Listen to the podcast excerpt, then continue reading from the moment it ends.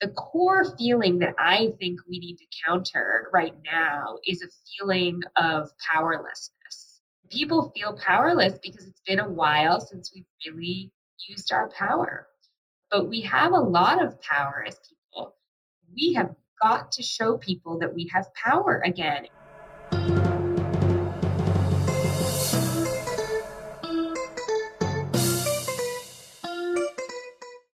My name is Gibran Rivera. I'm a facilitator, and this is my podcast.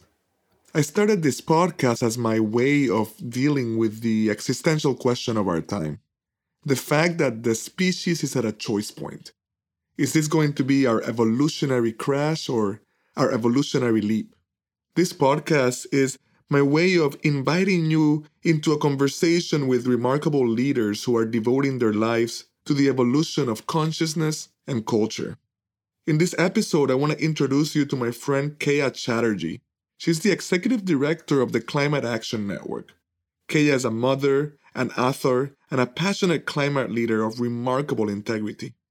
Here, we talk about what it takes to build powerful movements and the way she's going about doing this work right now. Listen in for clear lessons on equity, inclusion, the possibility of true democracy, and the work that we have to do if we're really going to meet the climate crisis. I can't wait to hear what you think. Enjoy. Hi, Keya. Thank you for agreeing to being on the podcast. I'm excited to be talking to you. Thank you for having me. Wonderful. And uh, there's all kinds of things that I want to make sure we get to talk about. But uh, as the executive director of the US Climate Action Network, I am wondering what is the project that is capturing your imagination right now?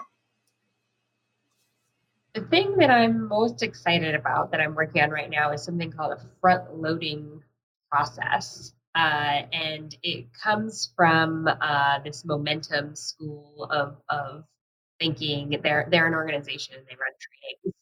Uh, and we are doing a front loading process, which means that we've gathered 12 USCAN members from all over the country very diverse group of folks to think about in the next five years how do we really ramp up our ability to grow and deploy civil disobedience so that we can actually get action at the scale of the crisis and end the crisis part of this. So end the climate crisis and uh, and win a justice-centered Green New Deal. So it's a really fun process. We're meeting together for uh, two day sessions, six two day sessions. Uh, it's a great group of people, um, and it's really it's really nice to start from that frame of of what are, what are we actually going to do in, and do do we think the things we're coming up with are really at the scale of what's needed, given what we can learn from the history of civil rights movements um, and nonviolent movements. Um, and given the situation we find ourselves in the US today. And who are the people that are gathering in these sessions to, to prepare for this? It's a it's a great group of people. So they're all members of U.S. Climate Action Network, um, which is our network of, of lots of uh, of uh, climate focused groups. Um, so it's folks ranging from uh, the executive director of Green Latinos, Mark Magana, to uh, to faith leaders like Reverend uh, Woodberry in South Carolina, um, moms like Cherise Udell, who runs Utah Clean Air Moms, uh, Lee, who's United Methodist Women. I'm leaving off some people here.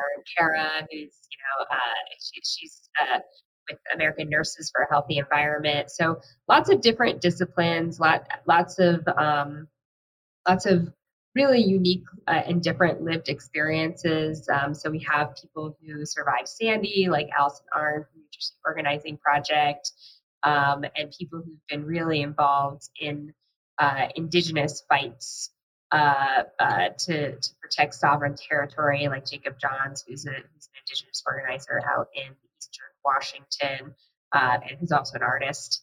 Uh, so it's really it's a, it's it's a diverse skill set. It's a diverse group of people, but we all love each other a lot. I feel kind of bad that I just rattled off some, but not all of us.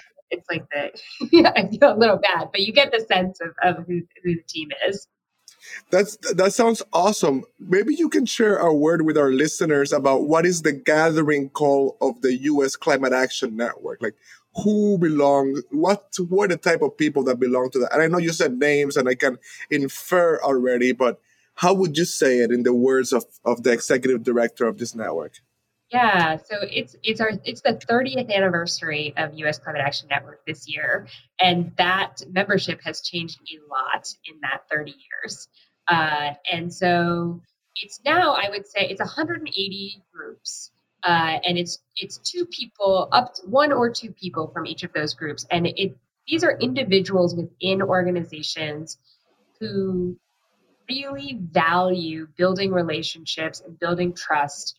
People who are different from them, who have different lived experiences, have different theories of change, different um, different different lenses through which they come to the climate crisis. Some to come to the climate crisis not because they wanted to, because their communities were being displaced and uh, and attacked. Some come to the climate crisis um, because uh, they you know they they learned about it in school uh, other, you know it, it's a it's a really diverse range of, of people. But what they have in common is they they, they want to take the time and effort to build relationships with people who are different from them but who share this common goal of ending ending the climate crisis. Got you. And so when you say different for example one thing that comes to mind right away is and i know there's been some beautiful headway on this front. But historically, certainly when we were coming up, up until relatively recently, the climate movement has been kind of a caricature of it has been as a very white, sometimes uh, privileged elite uh, movement. Uh, the people that you've mentioned, the groups that you've mentioned, don't sound like they'd be part of that traditional, uh, that that that that at least imagine traditional form. Uh, when you say different, are, are these folks uh, a part of it? These old school environmentalists, for lack of a better word? Yeah, yeah. So we have our membership includes, um, you know, the the big green nonprofits whose membership are largely middle class white environmentalists. So National Wildlife Federation or NRDC, uh, EDF, uh, all of those, Sierra Club, all of those groups are members of USCAN, um, but they're not leaders of USCAN. And so what we find over and over again is that what our members value, the value proposition that we bring as a network, is the centering of leaders of color and those who are most affected by the impacts of climate change, the impacts of fossil fuels, and the impacts of the transition we need to make as a society. And so the way we make our decisions are, are based in transparency and even radical transparency and democracy. So we use ranked choice voting each year to decide on our work plan for the next 12 months. And we actually just came from our annual meeting. Uh, where where members just voted on the work plan for the next 12 months and we vote in such a way that whether you're, you know, uh, Huda Alkaff, uh, a very active, beloved member of USCAN, who's a volunteer who runs uh, Green Muslims of Wisconsin, or whether you are coming from a massive institution like uh, like the Sierra Club or um, you know uh, or Oxfam America, you know, very big organizations that are members, you get the same vote within the U.S. Climate Action Network. Everyone gets same vote. Um, and we have many more members from the smaller organizations than the bigger organizations. So the, the result of our votes is reflected, is it doesn't exclude the voices of the bigger organizations, but it doesn't um, it doesn't give them any more weight than anyone else's voice um, which we think is the right weighting for now. Um, definitely periodically get feedback. It's funny because when we started this new strategic plan and this new way of working that really centered justice and equity and diversity and inclusion, um, got lots of pushback from the big uh, green organizations. Like, is that really fair? Because we're a huge organization and we, you know, we only get to send two people and we only get this one measly vote out of like 180. Does that seem fair? And now we get actually pushed back in the opposite direction. You know, uh, if we're really going to center leaders of color, then why do those big greens even have a vote? um, That's powerful. So, uh, so it's really shifted the way even our membership thinks about um, about who we are. Certainly, it's shifted a lot in the last 30 years, but even in the last uh, two or three years, there, has been a lot of a lot of shift in uh, in who our membership is um, and in in how we make sure that we're giving them voice. That is that sounds really powerful and i have seen that shift. I have seen that growing awareness too. I uh i remember some years back being uh being part of the people's climate march and i know that in my own imagination and that of many others that felt like a big moment that centered uh, these communities. Where what was the role of USCAN in that? So, uh, so we sit on what's called the mobilization support team for the People's Climate Movement, um, and so uh, I I can speak to like what I, have been at USCAN for five years. Um, so uh, so I've uh, so so I and another uh, staff member sit on that table sit at a lot of tables, you know, and and it's for for it's it's tables where our members want us to sit, and our reason for sitting at them is because our members want us to, and to bring transparency to our membership about what's going on. Um, and so we sit at ones that are centering um, leaders of color the way that PCM does. We also sit at ones that don't center leaders of color as much, like the Green Group. Um, but we, uh, I, I, think at any given moment, we usually sit at five or six tables where we're at some kind of like leadership table and we're trying to make sure that all of our members can be plugged in and have transparency and can see what's happening. Um, uh, you know, it, for, for us, it's it's really mainly about being there for our membership. Got you, got you. I understand, and I, I remember, you know, okay, you and I met uh, through your participation in in the Young Climate Leaders Network, which I had the privilege to facilitate, and I believe you came into your role while we were in that fellowship. Yeah, so I came into this role because I uh, I was feeling a little bit of dissonance in the uh, with between my own values and where I was at the time, and uh, Colette Pichon Battle, who I believe you have had on this podcast, and we were in the same program together, uh, and she was on the board of U.S. Climate Action Network, and she convinced me to apply for this position. She's still on the board, so uh, so yeah, that that it is it is absolutely through through our connection that that I came I came to be in this position. I love it because that speaks to something that is closest to my heart, which is the, the power of relationships and of networks of bringing the right people together, which you've alluded to multiple times in this brief part of the conversation. You've said you love each other, you care about building relationships. Can you tell me how you all do that? Like, what?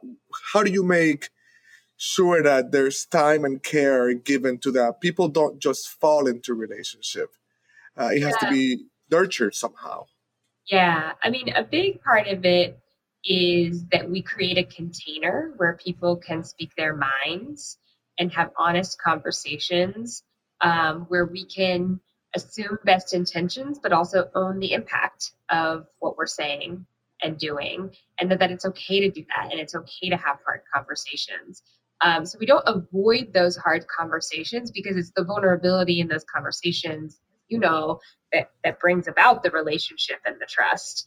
Uh, and so, so, so we, we physically get together once a year, um, which really helps because, you know, that's where you have the, you know, Prince themed karaoke that everyone laughs about for years. And that, you know, that, you know, it, it really helps with the relationship building to be together once a year in person.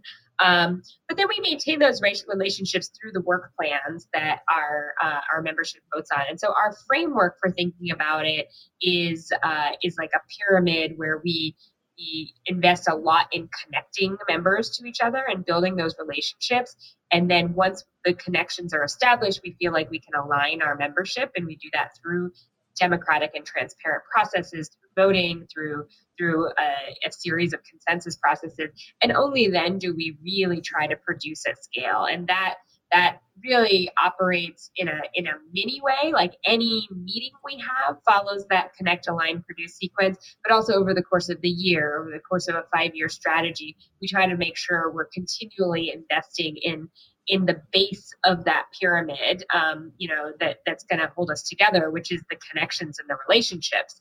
And that kind of stuff like we don't even know half of the benefits of the relationships that that that people uh, make and and build upon at our annual meeting each year. You know, we just see like tiny bits of it that members are telling us. Like, like we know that the work plan gets voted on and that gets advanced, and we know all that. But there's so many things that, that projects that get get that get launched, ideas that get brewed, collaborations that that begin um, when you bring amazing people together um, and you build a container that's really that that really is around us healing as as individuals and being able to move that forward this is uh, this is really beautiful Keya, because as, as again as you know this is my bread and butter and what I'm, I'm most what I've devoted my life to. So I'm gonna dig in a little bit more just because I know a lot of my listeners are interested in what it takes to bring diverse groups of people together.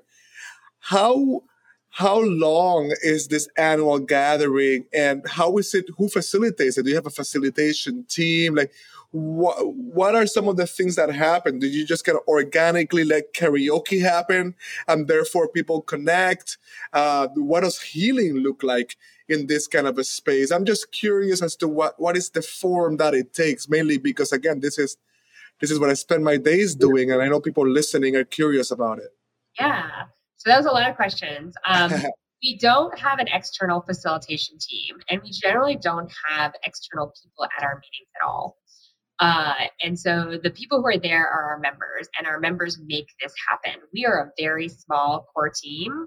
And so our members are facilitating breakout sessions. We as staff are facilitating a lot of the sessions that are in the main room, but really our members are taking notes, are uh, are facilitating, are you know are doing the bulk of the work to pull this off.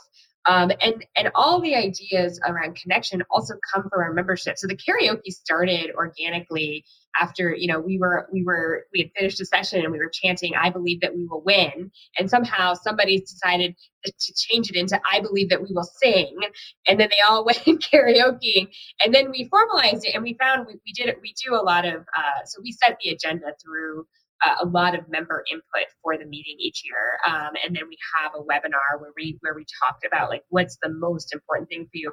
And it was just so funny at the in the webinar for for this annual meeting. Everybody was like, "We need smoke machines and a karaoke machine." And I was like, "Is this really the most important thing?"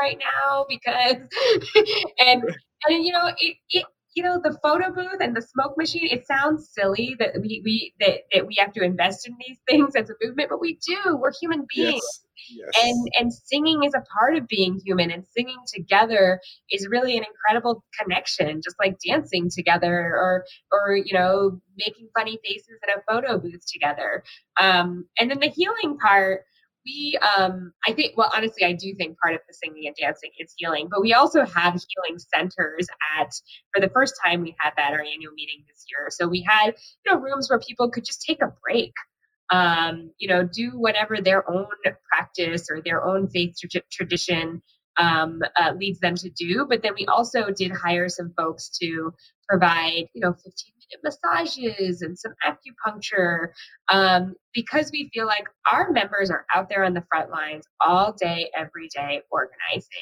They are really uh, constantly putting others before themselves. This is a rare occasion each year to come together and talk about really hard things with others who are in similar positions all over the country. It's really hard right now.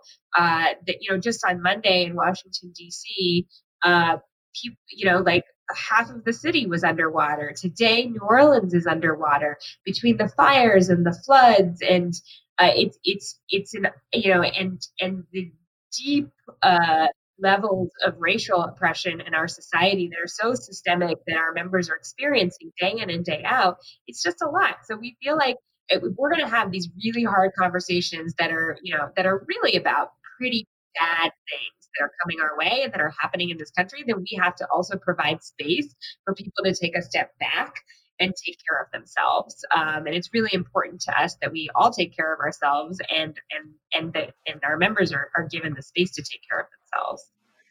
That sounds uh, beautifully human. It sounds like the I can't even well even in some of the tables in which you other tables in which you and I have interacted. I, I'm not going to call anyone out right now, but yeah, the very idea of having a conversation that was personal or kind of self-revealing a part of yourself uh, even then seemed and i'm not talking about the young climate leaders network uh, even then seemed like like something people were resisting right it was like it uh, it's a movement where like policy is so important that it can attract people that are much com- much more comfortable in their head and their intellect, not in the dancing and the singing and the feeling. And so I, I it sounds like something really special uh, that you're doing together. Yeah, I think it is. And I and there was one question I didn't answer that you asked, which is how long the meeting is. Yeah. Um, so we have uh, so for us, it's a longer longer meeting for staff. So we have like a staff retreat, and then we have our board meeting, and then our members generally come on a Tuesday. So we have a pre meeting for leaders of color, um, and then uh, and then we usually have some action to support a member in the place where we are. So we were just in Minnesota, so we had an action opposing the Line Three pipeline, um, uh, and and delivered letters from uh, from USCAN membership to the the the entity, the government entity that will be deciding on the permit for that. And then we begin on a Wednesday afternoon and end on a Friday afternoon. So the, okay. it's not a terribly long meeting. Um, uh, and the, the core part of the meeting. So basically, we get together on Wednesday and we do scene setting, reminding ourselves of what's going on. We usually talk about the top things that our members have voted on as a priority. On Thursday, it, we break out into a lot of sessions to cover all the topics our members want to vote on. Um, and we vote on Thursday. And then on Friday, we have the first meeting of the four action teams that we vote on on Thursday. Got you. And let's say I'm listening to somebody's listening to us right now and they're like, wait a minute, this is this is the kind of climate movement that I want to be a part of. This is something that I want to plug into. What what would they do? So if what should they do? Yeah, so our members are organizations. So that is a way we are a bit exclusive. So organizations are members. So 501c3s or C4s or C5s in the legal code um, uh, can join USCAN um, if, if that if that is of interest. Um, uh, but I think more importantly for individuals uh, who want to engage, I would say it's just to be a joiner in general. You know, the issue we work on really is about um, our ability to provide to have a stable enough climate so that people have food and water. Uh, it's a very fundamental issue and it's a big issue. And if you're in community, only then can you really uh, uh absorb it and be able to talk about it, is my feeling. It's just hard by yourself. And so, whatever organization you join, you can go to usclimatenetwork.org and you can see a list of 180 groups there. There's there's one for everyone. Uh, there's one for every geography. There's one for every identity. There's what you know. There there's there's so many you know there's one for different professions even um, you know there's so many lenses through which you can join but I would say, as an individual, the most important thing is to join some community because this is hard work and it's so much easier when you're doing it in a loving community. I, I am so resonating with you right now on this, Keya. Uh, one of the I'm getting my I'm getting that echo again. Uh, one of the questions that that come up for me. Well, I'll start with a comment. I am reading uh, a beautiful book. Uh, you know, one of those books that uh, that you know it's not just a good one; it's one that will impact you for the next decade or the rest of your life. Uh, it's called "The Wild Edge of Sorrow," and at the uh, the central premise of it is that we live in a culture that does not know uh, how to grieve. Right? We don't have grieving rituals. We we turn away from grief as something that is to be done individually, uh, and grief is in some ways the great leveler, right? We're all bound to experience it. And one of the premises is that we have not been able to contend with the climate crisis because we are not having been able to contend with the grief that our bodies, even if our minds don't feel it, our bodies are animals. Like we know that we are living through the sixth great extinction, not because we're reading it on the headlines every day, though we are, right? But because we have a sense of it as biological entities that are of this earth. And multiple times you've referred to the fact that we're doing dealing with something hard and uh, and to the power of community and of love in, in, in facing it. I'm wondering what else you can share about what you've learned but what it means to be a human being in this context in these days to to face that reality right now yeah, I actually read that book, uh, The Wild Edge of Sorrow, right after Trump was elected. Uh, Perfect. I found it really useful uh, uh, for the time as well.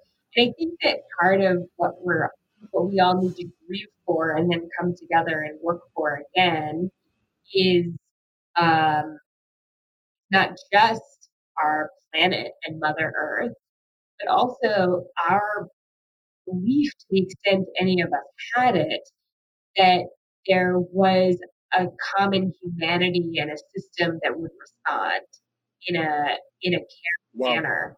And I think that the grief is really deep because it is it is yes for the for for us as part of a of a natural world, but it's also for you know our our belief in ourselves you know people i mean the the the core feeling that i think we need to counter right now is a feeling of powerlessness. Right. And uh, and people feel powerless because it's been a while since we've really used our power. Uh, but we have a lot of power as people. Uh, so for me i you know like i also am a person who channels my grief very quickly into action uh, and and doing you know just go throwing myself into something as a as a coping mechanism uh, uh, which but but for me it's like it's like we have got to show people that we have power again and we do have power as people. It, like there's no there's no place where you can run any over any people like where you can rule over people if you don't if you don't have the people with you. And there's more people share a sense of justice than don't in this country and in this world still. I still believe that. And as people we have incredible sources of power because we pay our taxes still and that supports what they're doing. We go to work and school. We go buy things all the time. And, and we the minute we stop doing that, even for a little while, that they can't keep doing their you know perpetrating their injustices whether you're talking about any of the injustices happening right now there's so many it becomes overwhelming to even recount them but you know children in concentration camps being ripped from their parents uh, you know uh, totally credible rape accusations against the president of the United States that are not being taken seriously. You know, every day living within a system that targets black men uh, and incarcerates black men. You know, it's like this this like world of injustices, including an inability to act on climate change. But we we actually have an incredible ability to turn that around. And and I think one of the things for me that's been really helpful um, is is really digging into the political theories that help me understand what's going on right now that tell me like okay well right now we're being run by you know an alliance that includes oligarchs and warmongering imperialists and know these quote unquote family values folks that don't like women or anyone in the LGBTQI community or you know and uh, and white nationalists. And that that is this alliance. And this started from 1980 under Reagan and has lasted until today. But there was another alliance before that that was workers right. and environmentalists and the peace movement and the women's rights movement and we can get that alignment back but it's i don't think it's going to happen that easily but like the more i dig into really understanding what got us here i find that it helps me in the grief process of uh, like it just helps me understand more what like why is all this terrible stuff happening which then helps me figure out how to how to cope with that internally but also externally what we'll need to do to get beyond it this is that is so powerful and, and so clear Keya. thank you so much for it um, and yeah for the passion with which you live uh, a a question i'm gonna geek out with you here for a second right because what I, have looked at the similar pattern, right? And uh, one of the things I've observed, and, and, I, and I welcome an, another perspective, is that that alliance pre, yeah, that that was an alliance of of the one that you mentioned, you know, peace and, and justice, civil rights, and that that was taken over. Uh, now, at that time, it still seemed like the way to organize was to run the state, right? To like take over the state as kind of the levers of power. And obviously, right now we're seeing the levers of state power in the wrong hands. So to say that that doesn't matter would be silly, would be ignorant. Uh, at the same time, I keep coming up against that vehicle, the limitations of that vehicle as a tool for the kind of social transformation that we're going for, right? So I keep talking about the need to evolve consciousness itself, culture itself, how we choose to be together, what it is that we value as human beings so that we cannot so easily be turned into consumers, right? Rather than human people. Uh, how do you contend with that tension? I guess I would say two things. One is that our leaders who will get us out of this will not be people who are running for office and elected leaders. And and I don't really believe movement leaders ever have been. You know, like Martin Luther King or Gandhi, these are not people who are running for office. These are people who led movements. And and I think we're looking to the wrong place sometimes for leadership. We're looking for who's the person who's going to run in the primary, who's going to inspire me. Sure, sometimes that happens, but more likely not more likely it's it's actually a movement leader who's going to be the person who gives us the the uh, the inspiration uh, that that enables us to to change hearts and minds um, over time and and and reach people. Um, that said, I actually may be in a different place from you, where where I believe we do need to govern. When I think about who runs uh, this country. And then I think about the members of the US Climate Action Network. I can tell you who I would rather have running the country, which is maybe not, I mean, that's an understatement, right? That's not really fair because I would literally rather have almost anyone running the country. But I think, but I think my point is that I know that we as movement leaders know how to run things and know how to run things better.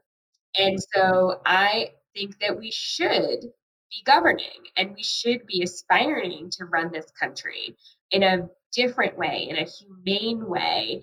Um, I also recognize that, like, you know, the current party structure and all of that really isn't a place where we're going to look to for leaders. We, I mean, we have to make ourselves the people who are running, um, and and and we have to put ourselves in charge, and that feels like icky to people sometimes, but I don't see another way. And and, and we're so. I, I also say that I don't.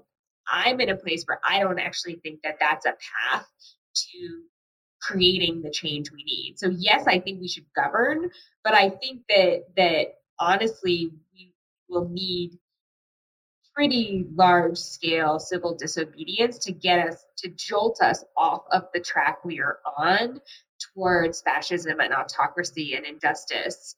And so I don't think just like working within the confines of this political and economic system that has built in so much oppression is going to get us there. I don't think we can just work within that system. I think we have to jolt the system up off the tracks. And absolutely, I think we should be vying for power.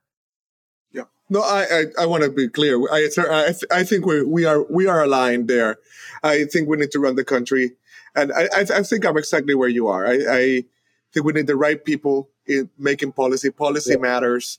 We gotta uh, we gotta enact policy at such a scale that at this point only this the the state and the most powerful state in the world could do it. So I'm right there with you. I just often worry about the, the political imagination of people being too limited to that to that particular pathway, and it certainly doesn't seem like that's where you are. Uh, I did want to ask you because it came up multiple times, and I made a note here. It sounds like with this momentum work, and now you just mentioned civil disobedience again, and we mentioned the civil rights movement as a as an example. Uh, tell, tell me more about that. That certainly seems to be the only path. Tell me how you're thinking about it. What do you think uh, is going to happen? What do you think can happen? Must happen? Yeah, well, I mean, we use the Bill Moyer framework of the roles of activists a lot. I don't know if you've seen that, but we, you know, we say a lot like we need all the roles of activists. We need the anchors, you know, like the Pope who will protect us as activists from charges of extremism, and we need the reformers to get whatever we can out of the current political and economic system, and we need the rebels who say no and deploy nonviolent direct action and and bring our issue into the spotlight when everyone is ignoring us. Um, and we need the change agents, the people who have that imagination you were talking about, the people who can imagine a different political and economic system, one that wouldn't have caused the underlying crisis that led to the climate crisis to begin with. Um, and so I think we need all of it. I will say, for me personally, just a lot of my energy and and uh, um, uh, excitement is coming from uh, from from thinking about how we can give people a sense of agency and power again.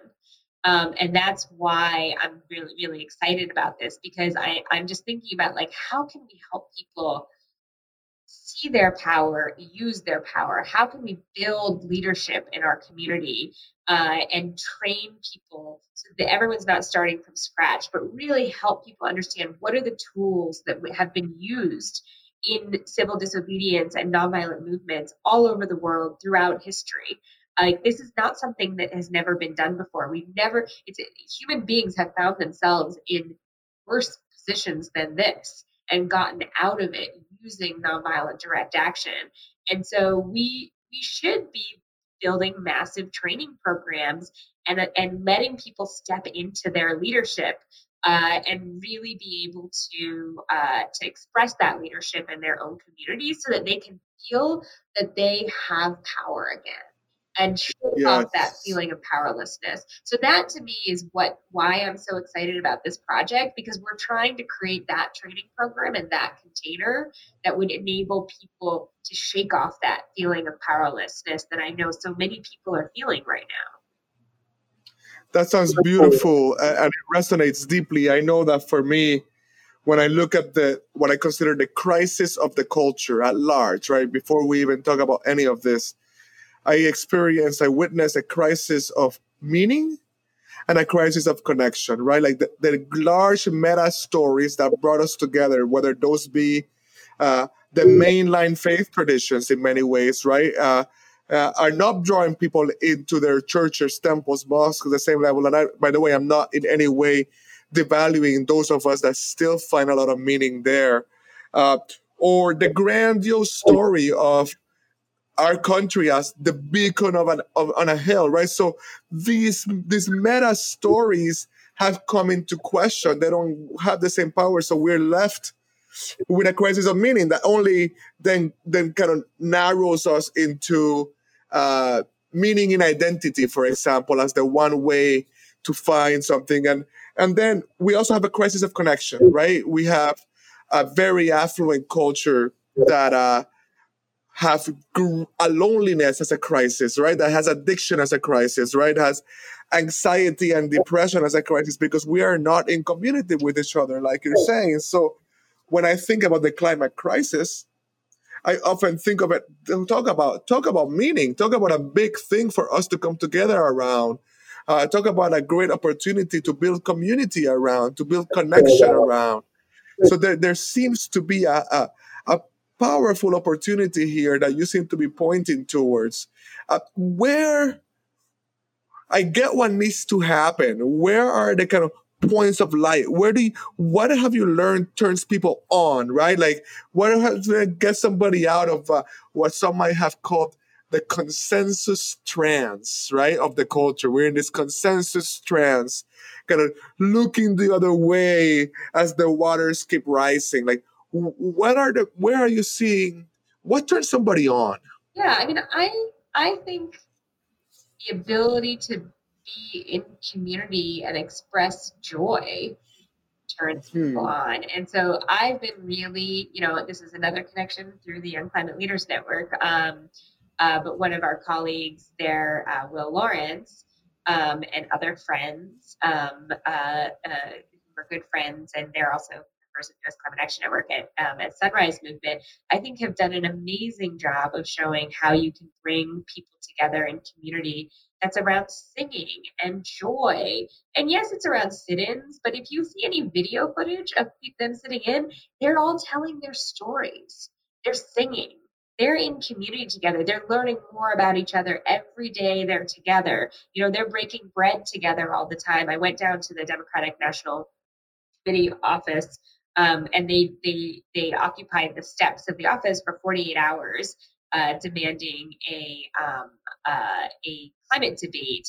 And when I went there, uh, you know, to, to they create a fun experience, right? Like they everyone was sitting outside watching the debates outside, cheering, and you know, some people had their sleeping bags, they were camping there, and and, and people, were coming by and dropping off food and provisions, and there were songs, and it's really uh, it really is i think a, an exciting movement the sunrise movement and really what inspired us to start this front loading process because they, they had also done a similar front, front loading process. Uh, but for me that's a place where i see I, I really see how we can get beyond uh, the crises that, that you outlined. Um, like I like I, I see a path forward through the work of the Sunrise Movement, and that they've identified some of these core things that that we need as people. That is awesome. And it's curious that Will comes up again because I haven't spoken to Will since we were together. And just this Monday, uh, we did a call for uh, something uh, called the Better Men Project. Uh, and Will showed up, and he actually showed up because somebody else invited him. And I know you and I had not because of me, right? Not because he was on my list. And uh, I'm just appreciating the power of networks. I know that you and I have talked extensively about that, right? And uh, yeah, here we are, like making these points of reference. This this investments that we've made in bringing even just 25 people together to build deep relationship over a period of time really seems to when when they're the right people, it seems to have powerful reverberations. I'm really happy to hear you you bring Will up and to bring joy up. And, and I think, you know, what I'm going to tell you, Keya, you know, and hearing you talk and a couple of other people recently, it is making me uh, more hopeful. It is making me aware that there is, uh, that there are people focused on the human part, on connection, on story sharing, on joy. I, I think before the call, uh, you heard me uh, complain a little bit about something I bring up a lot on the podcast when I'm talking to to brilliant people like you, people that care. Uh, you know, as a facilitator, I'm often wrestling with with what seems like uh, like the centering of a victim identity in some places. I know, for example, that I find the trauma discourse to be really important and a really powerful move forward because it humanizes us. It acknowledges our pain, right? It says, you know, I have been hurt in my life. I've been, I'm in a community that has been hurt. There's been generational pain that we got to work through here. And I think of this as a net positive. Uh, but I also uh, find a pattern of uh, of kind of wanting to rock our trauma, right? Kind of leveraging it uh, in ways that feel less than healthy. That we're not we're not trying to work through it, but we kind of embed it in our identity, and and that often, as a facilitator, often yields some frustration for me because it feels like it keeps us from doing the deep and intense work that we're here to do. There's a kind of fragility implied in it. And, and, and what you're speaking to seems to be the opposite, right? It seems to be joy. It seems to be singing together. It seems to be storytelling and relationship and love. You did mention the need for healing, but it doesn't seem to be centered in the same. It doesn't seem like it's, no, healing is key, but it doesn't seem like this victim thing is at the heart of your work. I'm wondering if you can help me think through this, but given the people that you are that you're in relationship with, I'm sure you've seen at least some of the pattern yeah. in the spaces that you're in. Yeah, I mean, I think that it is in fact important, and I say this as a person who is not the recipient of uh, anti-black racism, but I know that it is anti-black racism that uh, that incarcerated and kills so many black people and that brought us Trump. You know, like that was their plan. Um, and so I sit, I do feel like we have to own the impact of our actions. And we have, and I think that having that agreement within our network that we will own the impact of our words and our actions, and we will, you know, take the time to understand uh, white supremacy and and how the system has built up that way enables us to have some honest conversations that then we can get to the point of saying, yes, and need to tone down the call out culture, particularly to people who are young, particularly towards people who are very new to the movement and are trying to join. Um, if, if you know, if we, if we want to keep the movement small, then it's great to uh, to to call people out and make sure that people are perfect all the time. If we want to grow, then we have to educate people. Um, you know, and so I think there's a there's a balance and a tension between those two things. Like we have to own the impact of what we're doing. There are things that we do.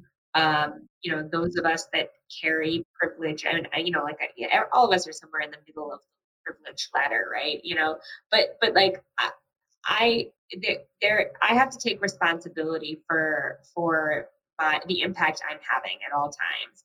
At the same time, I think that there are uh, there there's there's a way you can interact with somebody that that takes that as a moment to educate instead of as a moment to call out, and that really happens when you have actual relationships.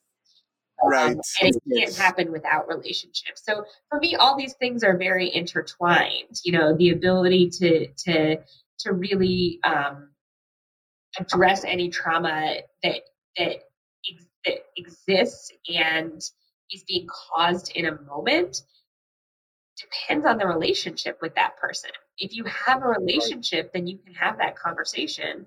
If you don't have a relationship, it's really hard to have that conversation. And so for me, it comes back to relationships. I don't know if I answered your question. But.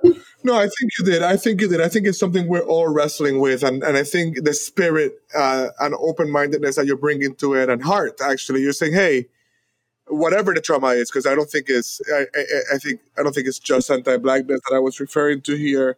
Uh, whatever the trauma is, we need to acknowledge it. We need to hold it. We need to kind of feel the impact of history in this in the current moment. And yeah what does it mean to let to to it's hard to keep blaming people for not knowing what they don't know right? Like if they, if they, if they haven't learned it yet right? Uh, yeah. I mean, it, I mean, I just I think that we that the, that we have a problem with call out culture in our movement, and again, particularly towards young people and people who are new to the movement, it turns people off. And it's not and, and it's often not in, you know in a in a kind and loving spirit.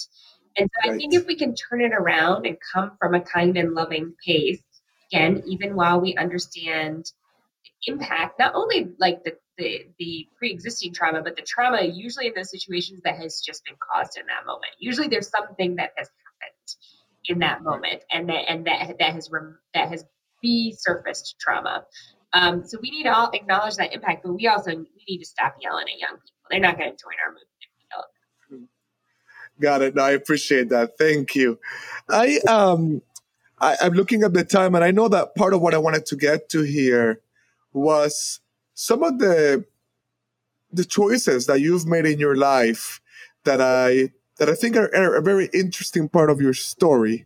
Uh, you know, I, I when I met you, you weren't take you weren't taking airplanes. Is that still true?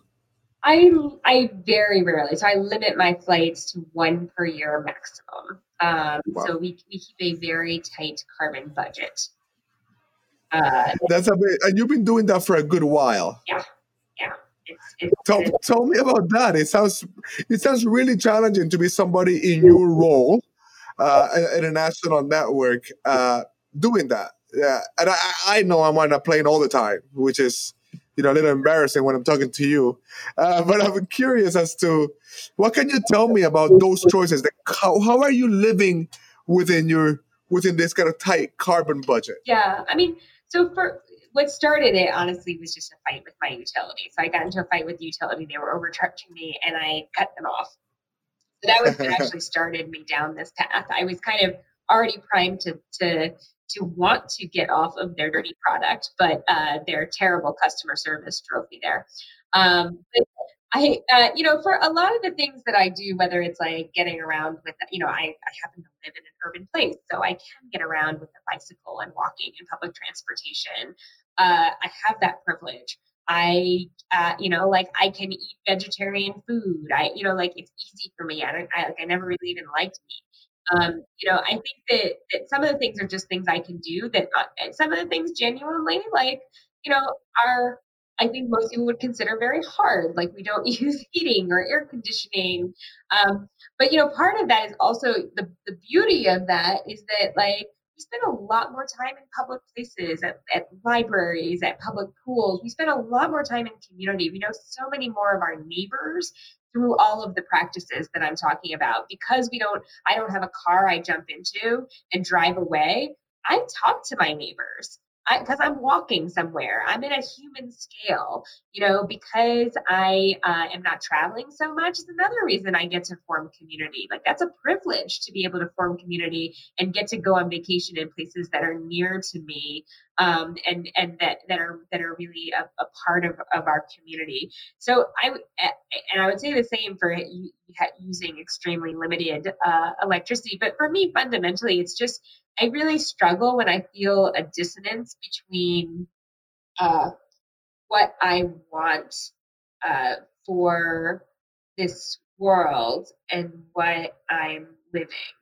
Uh, and that dissidence has led me to change jobs a bunch of times and certainly leads to a lot of the, you know, the, the things that I do. And a lot of it is also honestly because I find it really fun. I mean, like, and and I derive a great deal of joy from it. So like last night in our neighborhood, H Street Northeast in DC, we had a power outage. I was, I felt terrible for everyone suffering, and I walked outside. I told everyone I felt bad for them. But you know, we have solar panels and batteries, which again is a great privilege. But so our power didn't go out, so I was so excited. I was like, I was like giddy excited. I was like, oh my god, I can't believe this is happening. the power had gone out. Um, That's hilarious. And so you know, it's the same thing like riding a bike down a hill to get home. Like that is a joyous thing. I don't know the last when the last time was you rode a bike down a hill, but it is a beautiful thing to do. I love it. Yes, absolutely. Uh, and, yeah. I, and, I, feel bad for people who you know like who who don't have the, the options that I have to do any of those things. But I would say fundamentally they bring me joy and they help me feel at peace um, that I'm living in the future that I know we can all live in. Uh, I know we can be in a place where right now, you know, I, fossil fuel companies and oligarchs have made it so we must use dirty products in order to participate in the economy. I know we can have a world where that's not the case. I know right. that that's possible. There's no reason why buying an automobile in an urban center should be your only ticket to participating in the economy everyone who wants to should get to have that feeling of riding a bike down a hill. And they don't right now. Um, and that's by design. Um, that's and so for me, it's it's like an act of joy and rebellion when I, I love it. personal decisions. Um, and you know, I'm kind of like working out the kinks by doing it early as well. Somebody's got to work out the kinks because I tend to do things like that like first, and then and then figure out like, oh, this is really hard without a protected bike lane, and then I and then I go get the protected bike lane. That's that's beautiful, Kay, and you're absolutely right. It takes it takes people like you to make other people, people like me, kind of pause and be like, "Am I doing enough? You know, is there more of a stretch? It's there is something inspiring in the integrity involved in making those choices. Uh, uh, you know, the word in Spanish that we have is consecuente, and uh, you know, when people talk about somebody like Che Guevara, the word consecuente keeps coming up, right? Because he embodied he tried to live by the principles that he that, that he held and, and, and I really honor and I'm moved by those choices. I, I am looking at the time. I didn't want to let you go though without uh, I want to ask you just a little bit, and I was hoping to get to this earlier in the call, a little bit more about your your personal story. I, I don't think someone like you is kind of born awake, right? I mean, I guess you are. I, I know. I, I, look there. I remember my son, and I there meet some of these young people now. I'm like, whoa, uh, they know something. That soul is old, and I could see that in you. But how how did you come to this work? How did you come to this to this vocation and this this this sense of purpose? Yeah, I I started my career um, working at NASA, um, and I just was freaked out by the data I was seeing one day. And I asked my boss uh, if I could go work on climate change. And so I changed directions. Um, and I would say I I really at the time I really didn't understand what we were up against. I thought that, you know, like we could yeah, I could I could be like, hey, I'm here from NASA. We have a problem. Let me tell you about it. Let's fix it. And then I realized very quickly that the problem wasn't that people didn't know. The problem was that they did know. And if the problem is that they do know, then you're not going to change anything by bringing knowledge or accumulating or disseminating more knowledge. Uh, it, it is it's fundamentally a political problem. Um, and and a, and a hearts and minds problem uh, is is the only way we're going to solve a political problem. Uh, and so I would say I um, my journey to where I am today has been a series of things that didn't work and me trying something else. You know, like maybe if I'm a scientist, oh, maybe if I work for a big nonprofit and I can change things from there, or maybe, you know, and um and I'm still learning.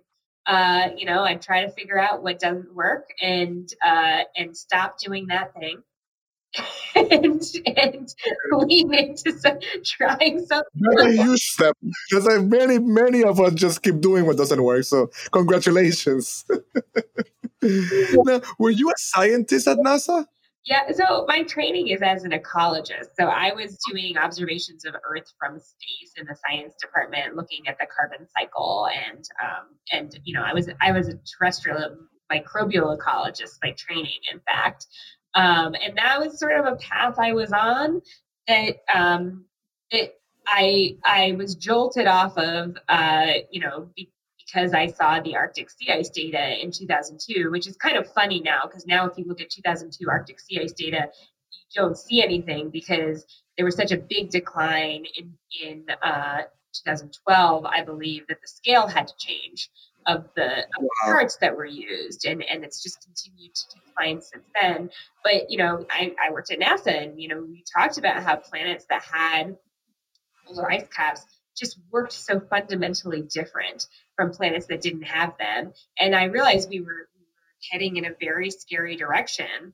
Um, but just realizing that is, you know, like doesn't tell you how to fix it. So that's where I say I've, I've made, I've made a lot, I've had a lot of trial and error. Um, I, I, I, it takes courage. I'm still on that path. Yes, yes. Um, I wanted to ask: Do you read fiction? I do. I read a lot. I uh, I recently read N.K. Jemisin's Broken Earth trilogy. Uh, it's a sci-fi book. She's a she's a black woman. It got all the sci-fi awards, and it's it's a really powerful take uh, on I think on the climate crisis. It's about a lot more than that. What's that? What is it called again? The Broken Earth Trilogy by N.K. Jemisin. Uh, highly recommend recommended. I, I be ping me if you read it. Ping me after. I'll be curious. Yes, and I want I and okay. Forgive me if it's not an appropriate question, but are you the child of migrants, or have you guys been here for multiple generations? Yes, uh, I am. Uh, yeah. My uh, my parents came 70, 1970. Um, and uh, and my yeah, so so my um, my parents when they were very young were displaced by partition. Um, so really experienced as a family of the brutality of colonialism. Um, and my my grandfather, my my paternal grandfather, was in jail for a couple of years as part of the Indian independence movement. Um, uh, Bengalis in general were very, very uh, um, oppressed in the context of, of, British colonialism. And so my parents were displaced when they were very young and moved to uh, to Kolkata um, and grew up there. And they came here um, before I was born um, in, in the 70s.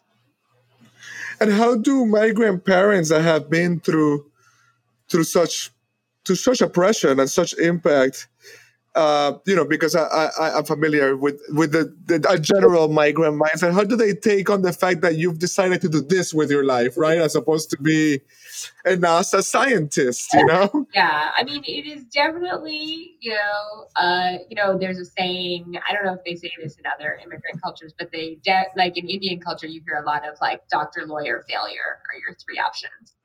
right. Uh, and so like NASA scientists was like, okay, not as good as doctor or lawyer, but it was okay. Um, uh, and this is kind of like confusing and unknown maybe, but um, I do find it really interesting. I was just I was just talking to my parents about this actually that um, uh, so many movement leaders are Bengali, uh, and I think that there is you know like like Sarita Gupta, who runs Jobs with Justice, um, uh, Shweta Chakraborty, who's the chief of staff for Alexandria Ocasio-Cortez. I mean, I can go on and on, but it's like so many social justice leaders are Bengali, and I, I, I think that's probably cultural. And I think it's probably very related to having experienced such severe oppression and displacement um, and and and having been raised with those stories, and also on like Rabindranath Tagore, who was a poet who won the Nobel Peace Prize. He's very very famous in Bengali circles. Um, but uh, but you know you know being raised on those songs and that poetry that are really all about revolution and all about over you know in, in very subtle ways because you couldn't do it overtly, but are really fundamentally all about overthrowing colonialism um, and I think that there is something to that, how it has ended up that so many leaders are, are Bengali. Um, but that's powerful.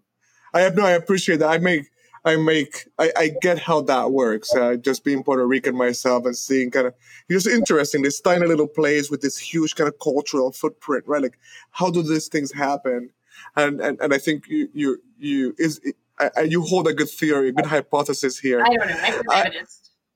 I, I have a, just a couple more questions uh, before before I let you go back to to the hard business of, of building a movement. Um, the you have a son, I believe, that will be turning nine, and uh, you know, I think a big question for people like us is how do you contend with uh, make making our helping our children become aware of what is happening, take responsibility without absolutely terrifying them, right?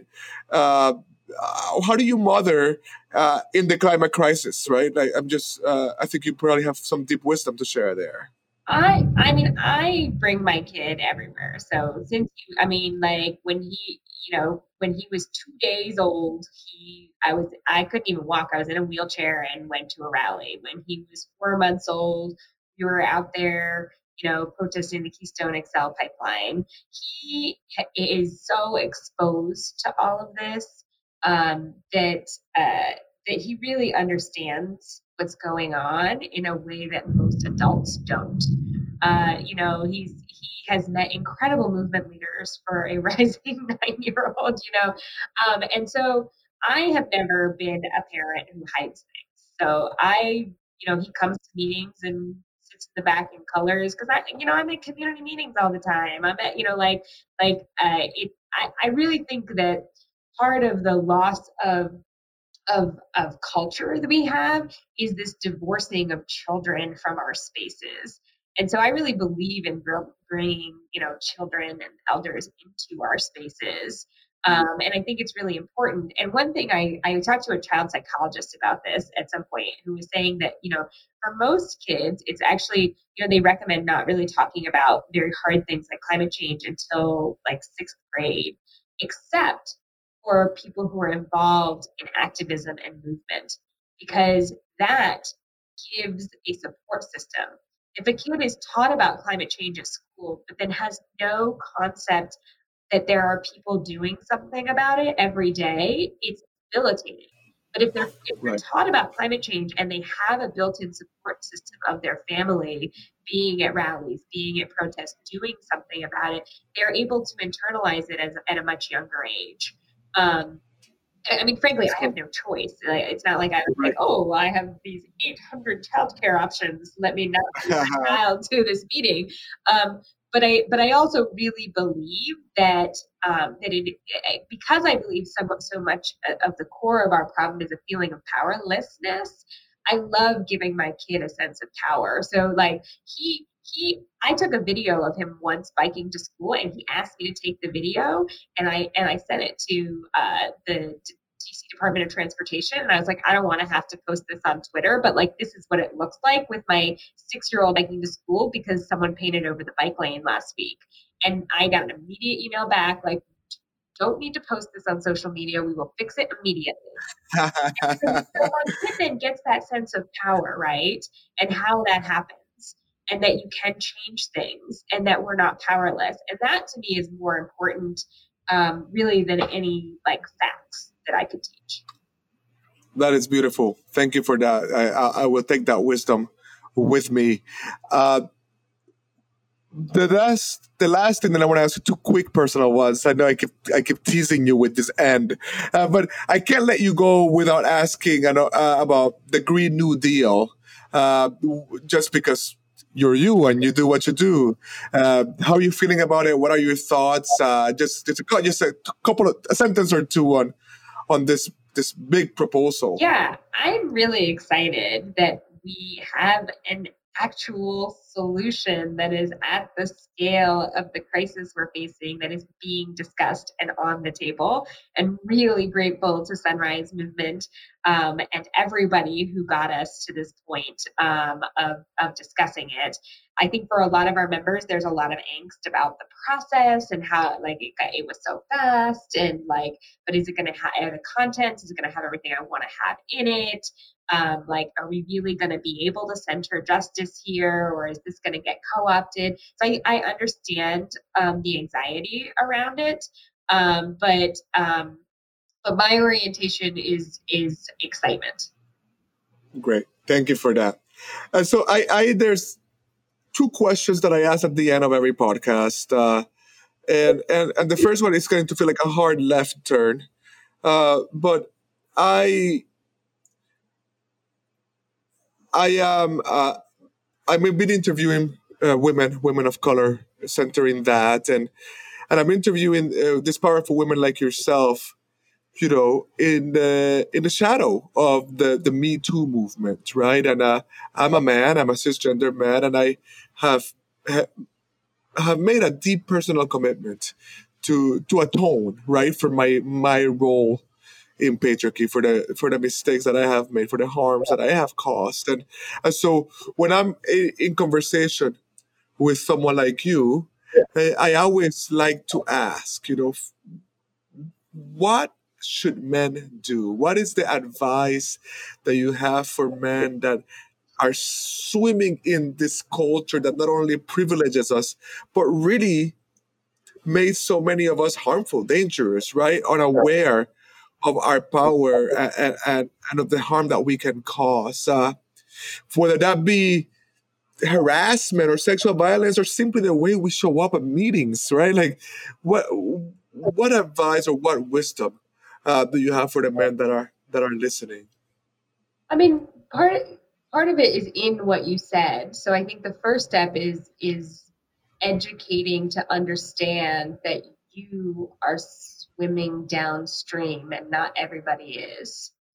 Um, and I think that, that that to me is like the most important thing for people to, to understand that like if you're swimming downstream, you don't even know it's easier for you. Like you because you're not aware of the water. Um, and and you don't know that some people are swimming upstream. Um, so I think just gaining that sense of awareness, and then you know, on a very practical level, offer to take notes. yes, offer to take notes sometimes. I'm saying that again. Thank you for that. Thank you. Beautiful. I appreciate it, and I wish people could hear the big smile that you have as you say this. Uh, and then the next, the last, last thing here is I, I like to do this, and uh, it's a light, mild touch facilitation, right? But I like to invite my guest, somebody like you that's so conscious about the life that you're living, to imagine yourself, to try and picture yourself 20 years from now, right? And all of these things that you're working on out in the world, within yourself, right? These personal goals as kind of human being that you want to be uh, the kind of things that you want to see happen. Um, if I can invite you, you don't even have to tell me what that looks like, but if you could do a little time travel and imagine that a good bit of that has been achieved. Of course, some of it won't be, right? There will be other stumbling blocks, other things, but like that, that the general direction has been attained, that you've gained some wisdom and you've had some achievements under your belt. Can you can you picture yourself? Mm-hmm. Okay. So then, if you could time travel back from there, what advice would you give yourself?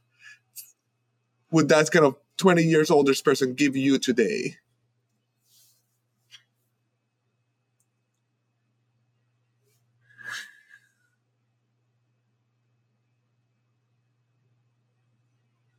I guess keep experimenting. Mm, that's beautiful. Thank you. And and what advice would you give us, the people that like you, that listen to you, that appreciate your wisdom from that perspective? I don't think it actually changes from that perspective. It's still join. join yeah. Be a part of community. Join something. Beautiful. Lovely. Thank you so much, Keya. I am so happy to be reconnected to you. I think there's some work together for us in the near future. I'm excited about that. I appreciate your heart, your passion, your honesty, the commitment, uh, that smile that you bring to this work. So thank you for, for giving me a little bit of your time, giving us a little bit. Massive thunderstorm here. Sorry. Thank you. I'm climate saying hello.